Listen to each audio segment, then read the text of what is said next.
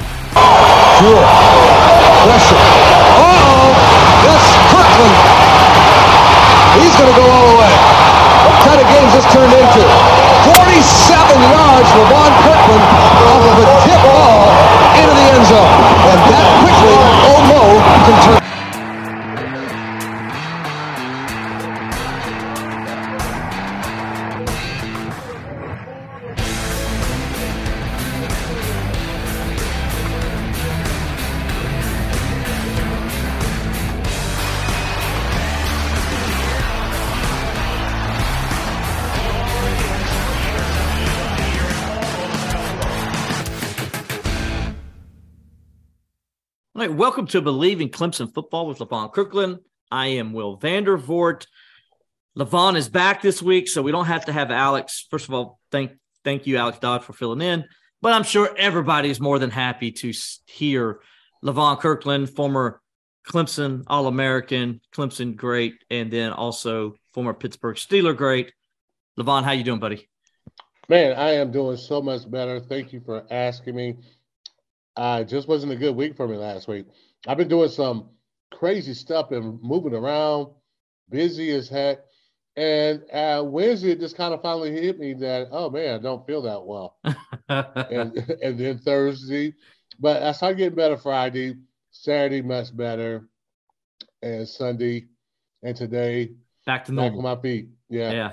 That's yeah. Sometimes that happens, man, where the body just, you know, when you're moving around, it's easier and you you're not getting maybe as much sleep as you need to, um, and Right. things of that nature. Stress your body breaks down. It's easier to catch a cold and and catch the flu. And this time of year, it's the flu. I know a lot of people have caught it. It's been going around, and Uh-huh. and um, and if you get in areas where there's a lot of people, and I know you were in Mississippi where the big Steelers bar was at, right. Yeah. that that could happen and you know um you know you can get you just be around a group of people and you can get sick like that right now especially if your body is tired and you've been because you've been doing a lot of traveling and stuff is what you've been doing Well, it, I think really for me, it happened on Tuesday because I went to work out. It was early in the morning. And then I ran an errand that lasted like maybe two hours long. uh-huh And I think from having the same stuff on, it kind of got me. yeah So, yeah, I, I think it's the season that we have to really watch out, especially with the combination of COVID and the flu. I mean, there's I'm sure that all the cop drops and cold medicines, uh, all those companies are really high right now. You you might need to buy into it. yeah and another thing that also causes a lot of sickness and a lot of people don't think about this is when you turn on the heater for the first time Indeed. that uh, especially if you have sinus issues like myself, you Uh-huh. know, and you turn on the heater, there's dust in those air ducts and they Right. blow out. And so your body absorbs all that dust into your things and and you know that could cause sinus infections, things of that, you know, nasal issues. Trust me, I speak from experience. I got an earache I was going to say that, Will. You talk like a man from experience. Yeah, I do. I've this happens every Yeah. year. I, you know, I've had allergies my entire life. I've always had problems, and that's why I snore like I do. Um, and so every year at this time is when all my um my sinuses they're at their worst two times of the year, December and the spring. And Hmm. it's de- December is strictly based on turning the heater on for the first Right. time, and all that Mhm. dust and allergens that are stuck up in those air duct air ducts for so long. Because remember, you go. I don't know about you, but I'll go from like October to December, almost December, without using my air conditioner or heater. I don't use either one of them, which I love Mhm. because my electric bill just goes totally down, you know. Right. And so I'm saving like a hundred dollars a month every time I do that. Uh, but I just don't need them, you know. Um, and uh, and then of course the other day, you know, we, we get down in the 30s, you know, 20s here. Then you gotta like you gotta you gotta pull that, you know, you gotta put turn that heater on. As much as I hate to do it, I It's, turn it, it seems like it's twisting your arm to do that, though. Oh, I am. Listen, when I was married, my Uh-huh. ex-wife, she would um she would keep the air conditioner on 72 um or 70 to 72, which would freeze the house because she you know, you know, you you you were married, you understand, you live with a woman. Uh Yes. th- their their body temperatures vary than ours do. No different. Yeah. And, and so she would be really cold. I mean, really hot in the Mhm. summer. So you it gets really cold in the house. And then in the winter, she turned that thing up to like 78, 76 degrees. The heater was constantly blowing. And Right. I'm like, what are you doing to me? I mean, that electric bill would just be skyrocket all the time. But when I became single, I go and I do what's recommended. So in the wintertime, it's recommended you keep your heater on 68 degrees right. right? In the summertime, it's recommended you keep your air conditioner on 76. That's how you run your machine efficiently, right? Right. So, yes, so that's what I do. I take advantage of being single, and uh, my air conditioner and heat uh, services have really appreciated it. Well, my father had a solution as well. We had a wood heater, yeah, which I hated because that means you have to gather wood. yes, And guess who was the person that had to gather the wood? That would be yours truly. That'd be you. Kirkland. Yeah. Yeah. Yeah, did you Yeah. have the electric log splitter, or did you just have to split it yourself? Had to split it ourselves. Well, see, I was fortunate because they did buy the electric log splitter for us. Uh, I- so I never heard of that until you just mentioned it. yeah, it's so it's basically you.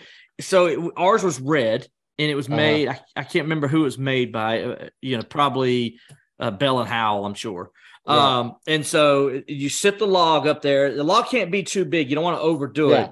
So so what you do is you get a log about if I'm showing Levon here, I'm showing about uh about 10 inches in Right. diameter, right? So you, you're putting the log on there Oh and man. and you you- lay it in there and then you turn the machine on. You got to make sure you that. keep the machine oiled, but it just smush it down and say and it take it right. it. The blade sits on the edge and it just takes it and it just splits it right in half for you. So oh my god. one of us would run like the splitter. Now, don't get your hand stuck between the thing smashing the thing. You can really hurt yourself. Of so course not. Yeah. So one of us would run the splitter. The other would have to stack the wood, and uh, that's kind of what we did. So, uh, but we had, but we had to go cut the wood too, which means we had to go out and Mhm. that was always the fun part, getting the chainsaw and going out cutting and stuff. But I didn't really, you know, actually, as a young man, I didn't really mind cutting wood. yeah, Yeah. I just- minded splitting it. Didn't mind cutting it. I minded Yeah. splitting it. Well, we had to do it the old-fashioned way. You got to use the axe. the old axe, baby. Yeah. Yeah, that, especially when the axes were as heavy as I was, because you know when I was Uh huh. a teenager, I mean I wasn't like I barely weighed 120 pounds, if that. Right. You know, Yeah. I was a big old runt. Uh, that's all I was, and so uh, those axes, man, they seemed like they were heavier than me. Even them things are heavy, dude. I mean, you They are kind of heavy. up, and you got to swing that over your head and around and down. Oh yeah. You know, to you got it. There is an art to it. Yes, it is. And but you know, it, it is good for mu- muscle growth. It is. It was really good. For.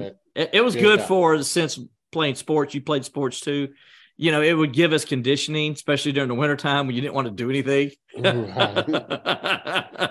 want to do one one thing like at all, and but my father found a way to keep us busy. So Same here. So one way. we we were like you. We had a we had a heater. I don't know. Did y'all? Ours was like a, a it, it was a stove. I mean, yeah. And so my dad, he- Yeah. wh- what he did is he built a uh, sort of a brick brick thing around it, and Uh-huh. so it kind of like had the chimney. So he put the chimney in and all that. And so it was like a fireplace, but it was a heater. It actually heated the whole house. Yeah, exactly. Just, yeah. just you know, and you had the fan on it, and you turned the fan on, and it blow the heat out. And um, so yeah, my sisters loved it, but um, us guys we hated it because we had to do all the wood chopping. Of course, yeah. and and then my father would come in, man. He'll put so much wood in it, man. It, those, you know, those flames will just be like red, like blazing red. Mm-hmm. It would just be so hot in that house. It Same was here. amazing. Same it, it really was. I I had to go back into my room and open the window and get some air.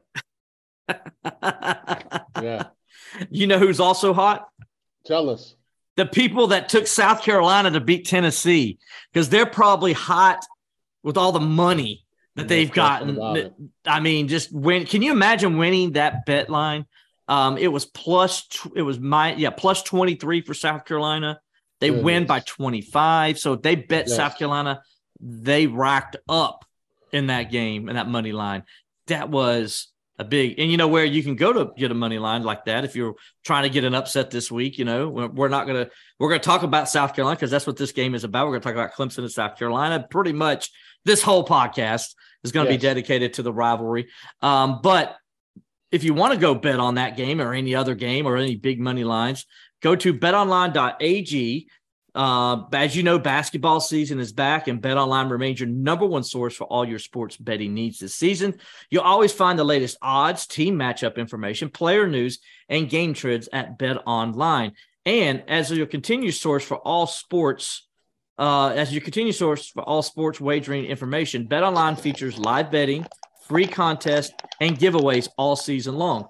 Always the fastest and easiest way to bet on all your favorite sports and events, whether it's the NFL, the NBA, NHL, MMA, tennis, boxing, or even golf. Uh, but, so head on over to betonline.ag to join and receive your 50% welcome bonus with your first deposit. Make sure to use the promo code BLEAV, that's B L E A V, that's B is in boy, BLEAV, to receive your rewards today. So go to betonline.ag, betonline, where the game starts. And Levon. Yes, sir. Dude, I'm just going to go ahead and say it. I did not see 63 to 38 coming out of Columbia on Saturday night. Yeah, nobody did. Nobody that really looks at the sport and examine the sport the way we do really saw that because South Carolina the week before played Florida and it just didn't really look very efficient on offense at all. Uh, couldn't score. Quarterback Rattler looked like he was really not confident in what he was doing. And mm-hmm. yeah, so coming this week, you think about Tennessee and how they've been able to score, uh, able to beat Alabama. They look pretty good. You kind of thought like, okay, Tennessee, you know, they still have a, they still can set their own destiny and beat the South Carolina team, and they can just kind of move forward. Boy, that did not happen at all. You're talking about a team that just fell apart. South Carolina started off hot, and that snowball effect kept going on and on. I mean, to the end of the game. I I didn't see that happening at all. I'm almost positive that the 80,000 people that were in South Carolina Stadium, Williams-Brice, did not think that either. I'm they almost didn't. certain that when Shane Beamer was visualizing this game, he didn't visualize 63 points. no, there's no way. He did. No way. Yeah. And, and he did. So, and so they came out, they came out on fire. They came out loose. They had to, and, and then plus, they had their their two running backs, their first two running backs were out of the game. Mm-hmm. So you're like, how they're going to be able to run the ball? Uh, I thought the Wildcat with uh, forget his name. I, I thought that was really really big for them, and I think it just really knocked Tennessee off balance. And also, also you know what I discovered? It's, uh, it's Joyner, by the way. That's who you're thinking. Joyner. Of. Yeah. You know, you know what I discovered in that game? Who's that? What's that? That Tennessee is really not good on defense. Yes, they're not. And, They're not very and, good. Yeah. And so they were kind of it was kind of smoke and mirrors with Tennessee a little bit as well. Not taking anything away from South Carolina. I thought they played well, but man, Tennessee's they're not really good on defense at all. They they really they don't really do a good job of rushing the passer. No, they don't, and they don't. They're they're, they're people. They're, they've had this false illusion because they do. They have done a pretty decent job of stopping the run and uh-huh. limiting teams from running the football where they're, you know, and getting big plays um, in the backfield um, from a mm-hmm. running game standpoint, where they're allowing um, they they third in the, AC, in the SEC, excuse me, with 73 tackles for a loss. Okay, so they do hmm. good a good job of that at Tennessee. But where they struggle is getting after the quarterback. And I think a lot of it's the scheme they run. They run that same kind of scheme NC State runs. A lot of teams run now. It's more of that Yeah. three three five look, you know, uh, umbrella kind of look. And so they're trying to you you're going to drive the ball, but when you get in the red zone, they're not going to give up very many big plays. And you know that's the concept of that defense. Their pass defense has been horrendous all year. They've been Mhm. ranked near the bottom of the conference in the SEC all year. Um, I think right now they're last. Now they were next to last going into last week's game. Now they're last Mm. after giving up 438 yards and six touchdowns. But they've given up 21 touchdown passes this year.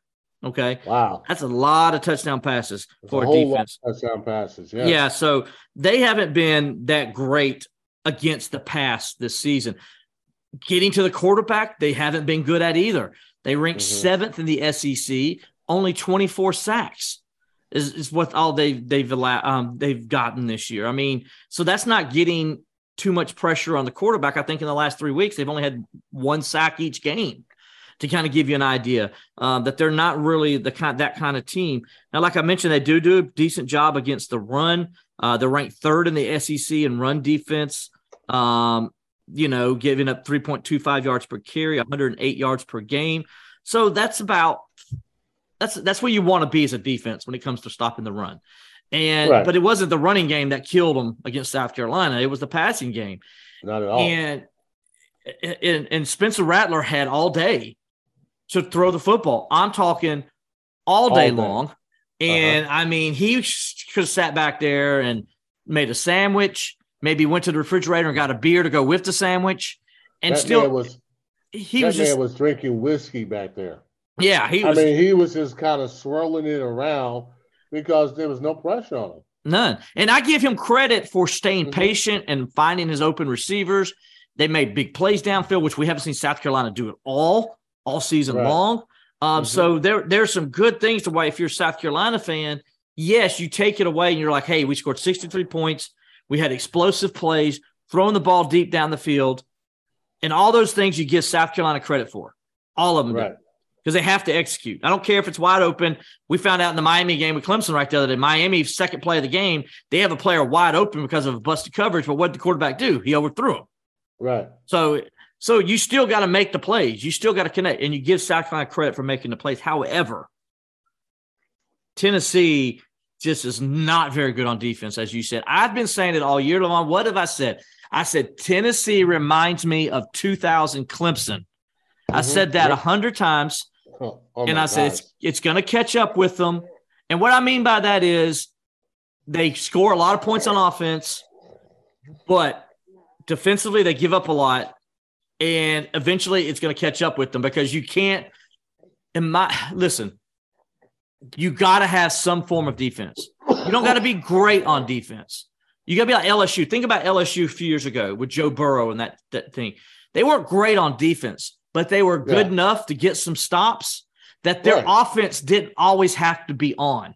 Mhm. They, you know, and, and, and listen, in the national championship game, I know a lot of people think LSU was on, but that was actually LSU's worst game of the season right.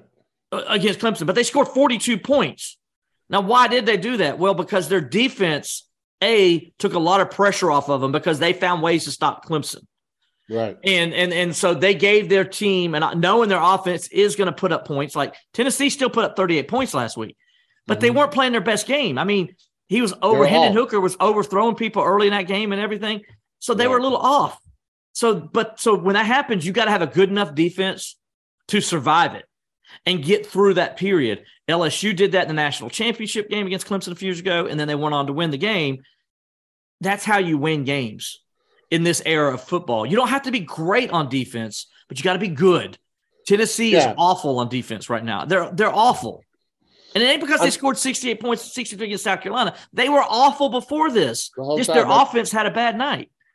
Even when they played against Georgia, I was like, they're not going to beat Georgia because they can't really stop anybody on defense. hmm They can't stop the run.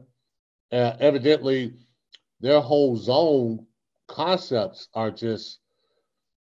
I, I don't. I didn't really understand what they were doing with their linebackers because they were they were crossing in the zone, and the linebackers were kind of like carrying the crossers, hmm which, you, as you know, you never do in zone. No. If anything, you want to keep getting deep. You want to get deep and have the quarterback something going behind you. Right. in most cases. And they just, God, they just picked holes in their offense. I mean, their defense all game long. And there was absolutely no rush on the quarterback. I mean, they didn't pressure him at all. I mean, they didn't really even blitz. It, it, it made the they made the South Carolina Gamecock offensive line seemed like one of the best offensive lines that ever played. Yeah. It's like we're watching the 65 Packers on the offensive line. I mean, for real. Yeah. The Hogs. I mean, Washington's Hogs. Yeah. Yeah. The 1970 Pittsburgh Steelers offensive line. Yeah. Mike Webster and those guys. Absolutely. Yeah. It, it was uh, it wasn't a good game for Tennessee, but like I said, I think you give the South Carolina Gamecocks a lot of credit, especially if they lost a game before. It just goes to show you, you just never know in college football. You never know. You never know, man. Well, a team may look terrible one week, and then the next week they come back and they bounce back and they play well. I said in the press box the other day after TCU near missed, and Mm. you saw the near miss with um, Michigan. And I said in the press box the other day, I said, listen, I just got a feeling South Carolina is going to win this game tonight. And everybody in there said, you're crazy. I said, no. Everybody said that all those people were crazy back in 2000, 1984 when everybody said that uh, no way Navy was going to beat Yes, I remember. South that. Carolina when South Carolina was number two coming in that Black Magic season. But it happened and they beat them 38 to 9 that day. Yep. And I and I said that's what this game reminds me of because where the hell did that come from? That was a 1 and 9 Navy team at the time or whatever it was that year, 1 and 8. And they just beat South Carolina like a drum from the beginning. And that's what South Carolina did to Tennessee. They Uh, beat them from the very beginning. They were scoring points. They were the, the defense was doing their job good enough to keep, keep Tennessee down for a little bit, make them punt a couple times, Yeah. and getting the ball back to their offense. And Tennessee couldn't stop them. They had nine touchdowns in eleven possessions of on, and one of those possessions was a kneel down at the end of the half. Right. So, in other words, nine out of ten times South Carolina was trying to score, they scored. Yeah. And momentum is a hell of a thing, too. Mm-hmm. you you get a team that you should beat, you should win, you know, and they get that momentum, they get that fast start, and it's hard to stop them. Mm-hmm. Especially a team that's a divisional team that kind of knows you pretty well. And that's what happened in Tennessee. They they went in that game. I'm not going to say they didn't take South Carolina seriously, but they probably heard the press clippings and read and read all the newspapers and said like, yeah, we're we're going here we'll take care of South Carolina, especially that first series or two. When South Carolina went down and scored, Tennessee came back and scored so quickly. I know they're like, okay, we're good. The game's going to settle down. South Carolina kept going at them and going at them and doing some different things that I'm sure Tennessee wasn't quite ready for. Uh, especially the the wild the wild gun or the wild whatever. And man, I've been there. You've been there, Will. Sometimes, man, the other team just they just have it. Yeah, They just have it that game, and you don't have it. Yeah, it's like And- Cle- Clemson was there a few weeks ago. Notre Dame was on, Yeah, and they were do whatever they did that went right. Whatever Clemson did went wrong. It was the same kind of situation. everything. Um, great environment, fed off the crowd a little bit. All of those things were kind of going into play, and then they played out of their minds, right? They did. And, and and and so in that game, as we said on this very podcast, you know, Notre Dame came in to fight. Clemson came in to play a football game. Exactly. I think Tennessee came in to play a football game and then Yeah. realized right off the bat, oh crap, they came out yeah. to fight. Oh, well, hold up. What's our game? Our game plan is out the door. yeah, It's you know, not working. exactly. And and I think that caught Tennessee by surprise because I think they were going through the motions like, oh, well, we're going to play South Carolina. We're favored by 23. Then we're going to play Vandy, who we're going to be favored by the same amount. All we need to do is just score some points and win the game. And then we're in the college football playoff. That's kind of what their thinking was. And it shows how this is what Dabo always talks about. hmm when he talks about building a program. You got to learn how to win. Yeah. And this is what Tennessee's going through right now. They're trying to learn how to win because they don't know how to win. They- And what I mean have- by that is, and what Dabo Mhm. means by that is, in games like that, like against South Carolina, when you go on the road in a hostile environment and you don't come in with the right attitude, you get beat. Yeah. And that's what happened in that game. And you try to tell your players and warn your players, but until they experience it for themselves, they Yeah, just man. don't know. And Clemson's Clemson was like that when they played South Carolina in 2011 Mhm. and they got blown out down there in Williams-Brice Stadium. Right. And it was the same kind of way, uh, also in the in, in the Orange Bowl that year, because they were learning how to win. Mhm. That's what he means by that. You got to build a program. You got to learn how to win. Learning how to win those kind of games is more difficult than going and playing a an Alabama and beating Alabama. You know, and the reason it's more difficult because it's a mental thing, not actually going and playing thing. Like when you go play the Alabamas of the world, you have no issues getting your team up. Like Clemson and South Right. Carolina this week won't have any issues getting each other uh, getting ready for this game mentally because they know it's Clemson, South Carolina. Those players will be ready. But when you're playing, when T- Tennessee's not playing a traditional rival, South Carolina isn't, Mhm. and you're going on the road, South Carolina's having a hum, a so-so kind of year. You're having your best year you've had in almost two decades. You, Yeah. you that that creeped up on them, and it was like, oh wow, we got to play to win this game. We can't bring our C game and win. No, you're not good enough Yeah. yet for that. You know? Yeah. It, it was kind of like when Tennessee played Georgia. I told several people that Tennessee doesn't have championship pedigree yet. Yep. And Georgia did.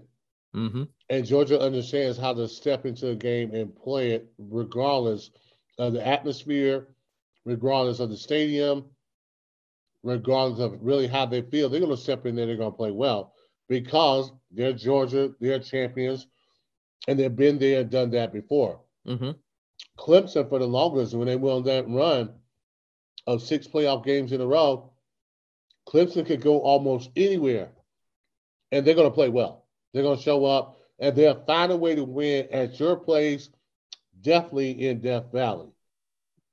So teams have to go through that, and the game is not so high that the next game is like, how do we get back from being so high? How do we get back from putting everything that we possibly could into this game. Now we got to go back and play again. Can we do that? And I think that's what in college football you have to be aware as a coach hmm to say like, you know, yes, great win against Tennessee, but it won't mean much if we lose to South Carolina. No, it it, it it it is a mental thing, and I think Tennessee's exp- I think Tennessee has a chance to build on this season and get where they want to get eventually. I I really do believe that and become a player again in the SEC because that program has that pedigree. It it has the facilities. It's got the football stadium. It's got everything you need to be successful. You know, it's just a matter of Josh Heupel getting them to understand what it takes to win and win at a high level. Um, Yeah. There's a reason why only Ohio State, Michigan, Clemson, Georgia, and, and Alabama are in that conversation year after year. Really, uh, Michigan two years in a row. So give Michigan credit for back to back years, but really it's just been Clemson, Alabama, Georgia, and Ohio State. It's Mhm. really been just those four teams that have done it consistently. And um, it's hard to do that. That is not easy. I think Clemson people are finally seeing how difficult it is. Um, They took it for granted, um, Mhm. especially after last year when they go 10 and 3 and didn't make the playoffs. And um, but it also showed you the mental of the Clemson program last year. We've talked about this several times. Like they started the season four and three, yet instead of just going through the motions, knowing all their goals were done, they couldn't win the ACC, they couldn't play, go to a college football playoff and all that. They still finished the season and went 10 and 3 and, and and and finished out. When you look at like an NC State, for example, right? Once their goals were gone, look, they they've quit. They're Oh, done. yeah. You know, they're, they're, they're not Yeah. even like it's like they're not even trying now. You know, I know Mhm. they are. I know some of those kids on there are playing hard, so I don't want to diminish what those kids are trying to do. But you're seeing that it looks like some of their teammates have said, you know what? Eh, Yeah, we can't right. win. We can't win 10 games. We can't win the ACC. We can't go to a major bowl game. So we're just done. And that is such the point, Will. Some of those guys are playing hard. Mhm.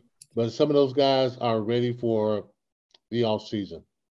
Some of some of these guys can't wait to get home, have some turkey, have some ham dressing, and just chill out. When you have a when you have a team that go all the way to the championship, is usually that whole team believes in what they're doing, and they take ownership. Not just a couple guys, but the whole team. And I think in college you have to be careful because you can lose your team if you don't reach some goals. Or say you set the bar a little too high for your team and they don't get it and they get that, here we go again. And I'm telling you, I guarantee you, if South Carolina didn't start off fast, they would have probably been like, nah, here we go again. And that's Right. what average teams do. They Yep. they play spectacular sometimes, and then the next week you're like, who are these guys? Yeah, exactly. Who, who who are these people that showed up? That's why that you saw Florida. That explains, you know, Florida 38 to 6. They lose 38 to 6 to Florida. And explains Florida going the next week and losing to Vandy.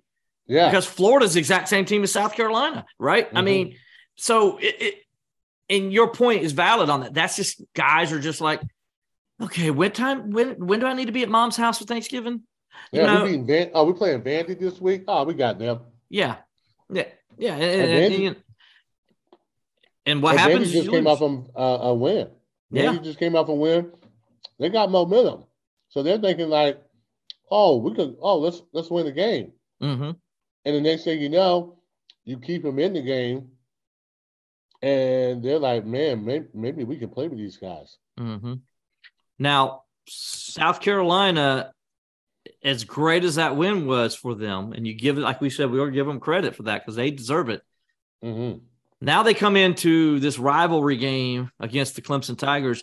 And Levon, let's talk about Clemson versus Miami here because that Clemson defense is starting to play like we thought they should have been playing all year. That's 2 Mhm. weeks in a row where they have come in and dominated the line of scrimmage.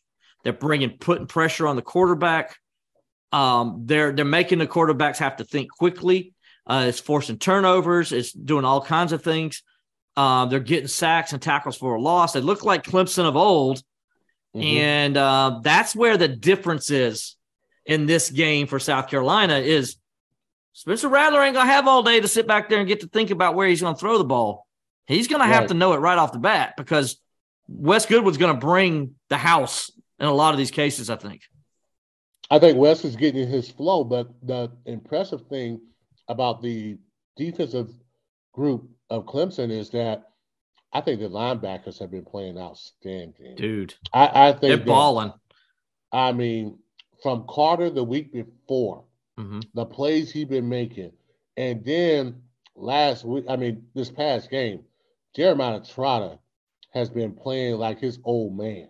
hmm I mean, dominant, nasty. I dare you to run anywhere in my facility, or you're going to get hurt. And then you got Trent Simpson that's coming off the edge and just wreaking havoc. They put him back at Sam this week. That- Dude, tell me if he did not look the best he's looked all year. all year long. Yeah, so I, I'm like, they finally got like, hey, let's put, you know, Jeremiah, you got to be the guy for us. You're the quarterback. You got to be our emotional leader.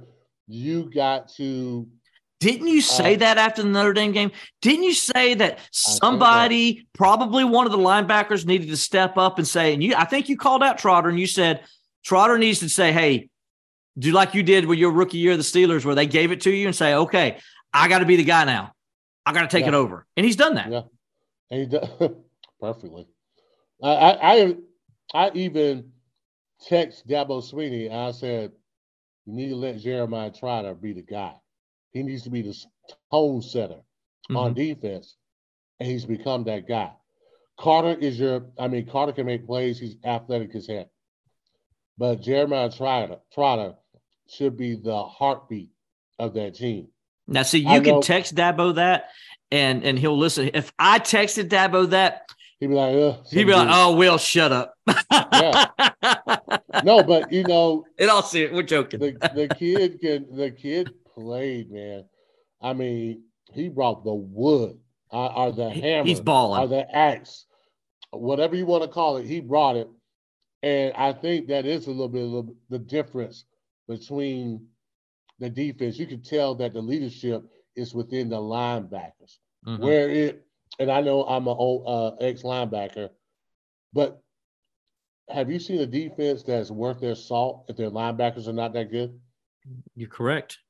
Linebackers have to. You got to have a good linebacker. You the linebacker need. I mean, we talked about last year. James Skalski was the leader of that defense last year, right? and that's why they were so damn good yep. because he they had his attitude, and he, and James brought nastiness all the time to every play. Now he wasn't. Right. He's not as talented as Jeremiah Trotter, but Mhm. he was that leader. And he brought that nastiness every play. And so the defense played with that attitude, right? Right. Now you're seeing Trotters, like you said, since he took over and said, okay, I got to be the guy. right. Since he's taken over and says, I'm going to be the guy, that leader, that defense, look how nasty they are. They're nasty again. They're playing Jeremiah Yes. Trotter's attitude. That's what they're playing with. Mm-hmm. And, and- you're so right about that. I, I'm telling you, man. He's and he's bringing his old man with him. I- Oh, I he mean, looks just like him. He's bringing his old man with him, and it's so good to see. And I, I think that's the turnabout. Now, Wes got a guy that's on the field that he could depend on to take ownership and make the other guys lift their game up to another level. Mhm. And you're seeing that Trent Simpson. Oh my Yes. gosh, Garcia from Miami still doesn't know what that train was that hit him. Oh my Ooh-wee. goodness, he came I- off that thing flying, dude. I He just- thought like he doesn't see him coming off. he, he just didn't see him. And I'm gonna tell you now, Trent is an athlete. yeah, he he's is. big, strong, and he's fast, and he can move, and he can definitely cover ground. But Trent is a guy that you want coming from one side of the ball, one Yep. side or the other. You don't want him out there trying to diagnose plays. No, You just don't. He's not. He's not really that cerebral yet. He may be that in, on the next level, but some guys you just want them to line up and go to the quarterback yep, or go to the ball. We let our other two guys be very. We let those guys be um, uh, cerebral in their game and figure out. Oh, they're trying to do this. Are they trying to do that? Let Trent Simpson just come off the edge and cause havoc. Just blow things up, and he Just did. blow things up. Those two did. sacks, those two sacks were just, oh my gosh! I mean, Yeah. this, the second one there, which was the strip fumble in the stadium. I don't know if you could hear it on TV. In the stadium, it was a collective. Ooh, know, I mean, yeah. everybody in the stadium knew he was about to unload on this quarterback, except the quarterback. You know, it was just it, it, it was crazy, man. that's why as a quarterback, I'm like, dude, you don't feel that presence coming at you. I guess not. Uh, I, he didn't. He didn't He- feel the pressure. He didn't feel the pressure.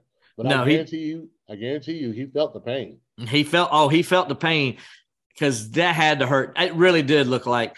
And listen, there's nothing better as a defensive player than Right. going to the quarterback impeded.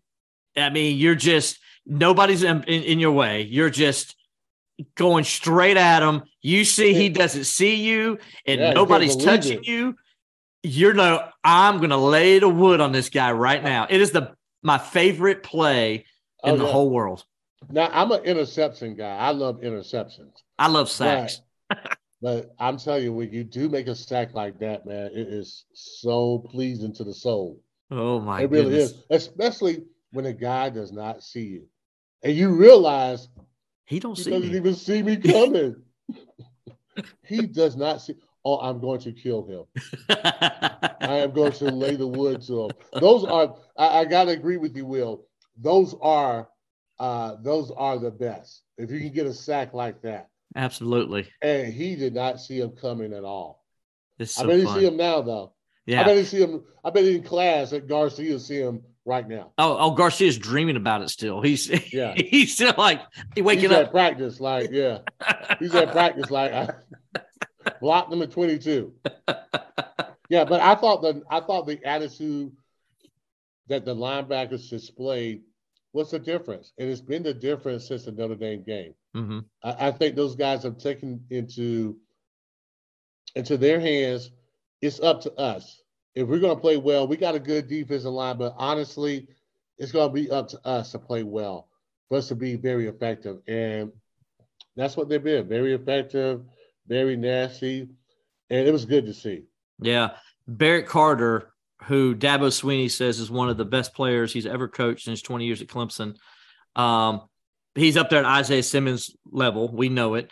Um, and I mean, the other day, everybody talks about, and look, deservedly so, Will Shipley when he hurdled the Louisville player and and, and went into the end zone. Oh, it's an awesome play. It was a great play. But listen, and I talked to Barrett Carter at the end of that game, and I haven't had a chance to talk to you about it because you were sick last week. So I talked to Barrett Carter at the end of the game, and we're joking When he around. he's undercut, when he undercut that receiver, no, no, when he hurdled the running back he did. and went and made the sack. Mhm. And and I told him, I said, listen, I'm with you, man. That's a more impressive play than Shipley's. Because That's you heck of a hurdled play. the running back Yeah. and then tracked down the quarterback and sacked him. Like that's just like you don't see defense, you don't see the linebackers hurdling running backs. You don't see Uh-oh. that. You I used see do it back in my day, but yeah, you, you- you don't see that. You don't do see this. You don't see this often. I mean, that's a hard No. thing to do.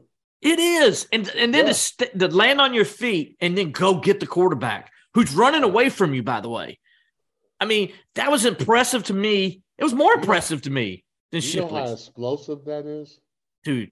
He's to hurdle somebody and then take off and make a sack. I'm not saying hurdle somebody and make a touchdown because I think that's a little bit more natural for the guys right. do it a lot. Thank you. But You- but you for go- a guy that doesn't do it as much, to be able to hurdle a blocker, then have the speed to finish that play, yeah, man. and not just like he hurdled him. It wasn't like he hurdled him and immediately sacked him. No, he had No. to chase him down. Right. The quarterback's running away from him, and he That's had to go chase him down. That is way more impressive than what Shipley did. yeah. And I I told Barrett, I said, I'm with you, man. Defense all the way, baby. I'm giving you the props, you know, Oh, no question. Yeah. because that was an amazing, Shipley's was an amazing play too. I'm not discrediting Shipley's, Mhm. but Barrett's was equally as good, if not more, and more impressive, in my opinion. Yeah, I'm telling you, that is a heck of a play. I, I you don't see many NFL players make that play No. at all. That's how impressive it is. And, and the running back, by the way, was standing tall. So it's not like Yeah. the running back was like all the way It wasn't like over. he dove at his ankles. Exactly. He was standing tall and he, standing jumped over. enough. Yeah, It was like, holy crap. You Yeah, know, I don't think it. it- eh, eh, I don't think anybody really. eh, I don't think anybody really, except for you and me, have really like. You don't understand. You don't appreciate what a play that was. that was It, it may not be on the highlights or the top 10, but man, that was a heck of a play. Uh, and as you said, you said it best. To have that kind of explosion after you're coming out of a hurdle, Yeah. not anybody can Most, just do that. most people would have failed. Most people would have failed or they would Mm-hmm. have tripped up or something. But he hit that thing and kept moving. I was like, wow, that's impressive. Mm. And then that interception that he made Oh my goodness. was pretty impressive for a, for a linebacker. Yes, it was. To undercut a guy. Well, not really. Yeah. Yeah, he kinda undercut him, the yeah. guy Yeah. and make that interception. Most guys won't do that. They'll just make the tackle, blah, blah, you know, it's over with. I mean, he really saw it. So you see a lot of promise. And I think if you're South Carolina, you're going to see more of that That's what. than what you saw in Tennessee. You're going to see, I think you're going to see, although they're from the ACC, you're going to see a better caliber front seven that when you turn them loose, if they shut you down, make you one dimensional, you may not have that much running room hmm because those, I mean, Murphy, those guys can absolutely bring it. South Carolina has only seen a front seven like this once before this year. Only one other time. That's the Georgia. And that was against Georgia. And yeah. Georgia shut them out until the fourth quarter when Georgia brought in their uh, backups and beat them 48 to 7, right? Right. Um, listen, I'm telling you, Clemson, I'm not saying Clemson's going to shut South Carolina out, but I'm with you 100% as we start looking at this game. South Carolina, if they think they're going to see that same defense that they saw a week ago in Death Valley, they're, they're then they're going to get rudely awakened. They're going to be like, oh, major wake up call. They're going to be like, oh my gosh. Yeah. They're, they're, yeah. Understand, yes, you scored 63 points. Yes, you should play with some confidence. But understand who you're playing. You're playing a Clemson defense that A, their front seven's as good as anybody in the country. B, they're starting to play like it. Right. And C, they play with pride. Defense is a proud for thing at Clemson. And they already had their feelings hurt once. Yeah. Be damned if they do it again. Well, especially when you're playing against South Carolina. Mm-hmm. I mean, you know you don't want to lose to that team. Mm-hmm. You just don't. So you're going to turn it up a little bit too. Records are on the line. You get you're going right. for a win 41 straight at home. You're going right. for the record eight straight wins in the series. Mm-hmm. No, neither side has done that. Has, right. has won eight straight times. So you can make history in Death Valley on Saturday. You know it. You're playing for it. Oh, by the way, you're in the hunt for the college football playoff again. Like yeah, it's there. You got a great opportunity. So you got to take care of business so you can continue to have that opportunity. It, yeah, South Carolina, you're not playing Tennessee. In other and here's another thing, what we just talked about earlier. Clemson knows how to win. Right. They know how to win. Tennessee is still learning how to win. Clemson ain't going to take you likely, South Carolina. They saw you score 63 points. Yeah, they and, saw and it. Clemson and Clemson is going to be like, yeah, we could, you know, we're concerned. Um, mm-hmm they're going to take the game pretty seriously because South Carolina did look good. I mean, even though we even though we're here breaking it down a little bit more uh-huh. than what most people would break it down to, uh, they understand that South Carolina they have enough talent. If you don't play your A game, That's they can come they can come to Death Valley and win. They understand that. But I'm gonna tell you also what was encouraging to me too, which I'm, I'm sure a lot of people won't make a big deal of it. Mm-hmm. But Pace is back. Yeah. He made a big play that set up a touchdown. Then he scored a touchdown later. Um, that that he came over. What was that? What's that? Um, they're in shotgun. What do they call the play, Levon? You, you know what they call it in NFL stuff, uh, where the running back kind of go. He doesn't even chip or anything. He just runs a route and runs. It's, angle, right. it's called an angle route. Angle route. Yeah. There you go. Thank yeah, you. you. You go out. To, you go to the outside. You go to the where the defensive end or outside linebacker is going to be. You act like you're going to go outside try to get that linebacker to overrun, mm-hmm. and then you just hit it back inside. Now it's an easy throw for the quarterback. You can catch that thing in stride, and you can make a lot of hay. And that's what he did. He caught it, got it down yes. to the one yard line. I mean, and I was like, oh, the old angle route. Yeah, yeah. you recognize I, because of you, like I recognized it right away. Yeah, it's shaped like an angle. You know, yeah, like you're running like a little angle, and that's what he did. Great job, and that guy in the red zone is pretty good too. So you're looking at three really healthy running backs that if you feed them enough, man, they they can break you down. So I, that's why I was like, oh man, Pace is back. I thought I think Mafah is playing well. Mm-hmm. I, I, think he's running the ball well. He's hitting some big runs. He knows how to break tackles. And I think if Clemson could really just run the ball and not be careless with the ball, uh, they, will give South Carolina a hard time as far as stopping the run is concerned. And I, I think that was that's the problem with teams.